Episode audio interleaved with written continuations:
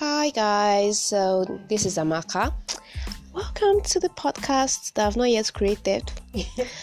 so we're going to have a lot of things to talk about like art, music, literature, well, the role of the artist in the society, and a lot. Okay, life being a German student, cause I get a lot of criticisms and people telling me that oh, I'm just studying language. It's so easy Meanwhile, like we have a lot of things we're like going through. Someone just asked you. Someone just, So- I was the only one that was serious. Someone else asked, you're supposed to have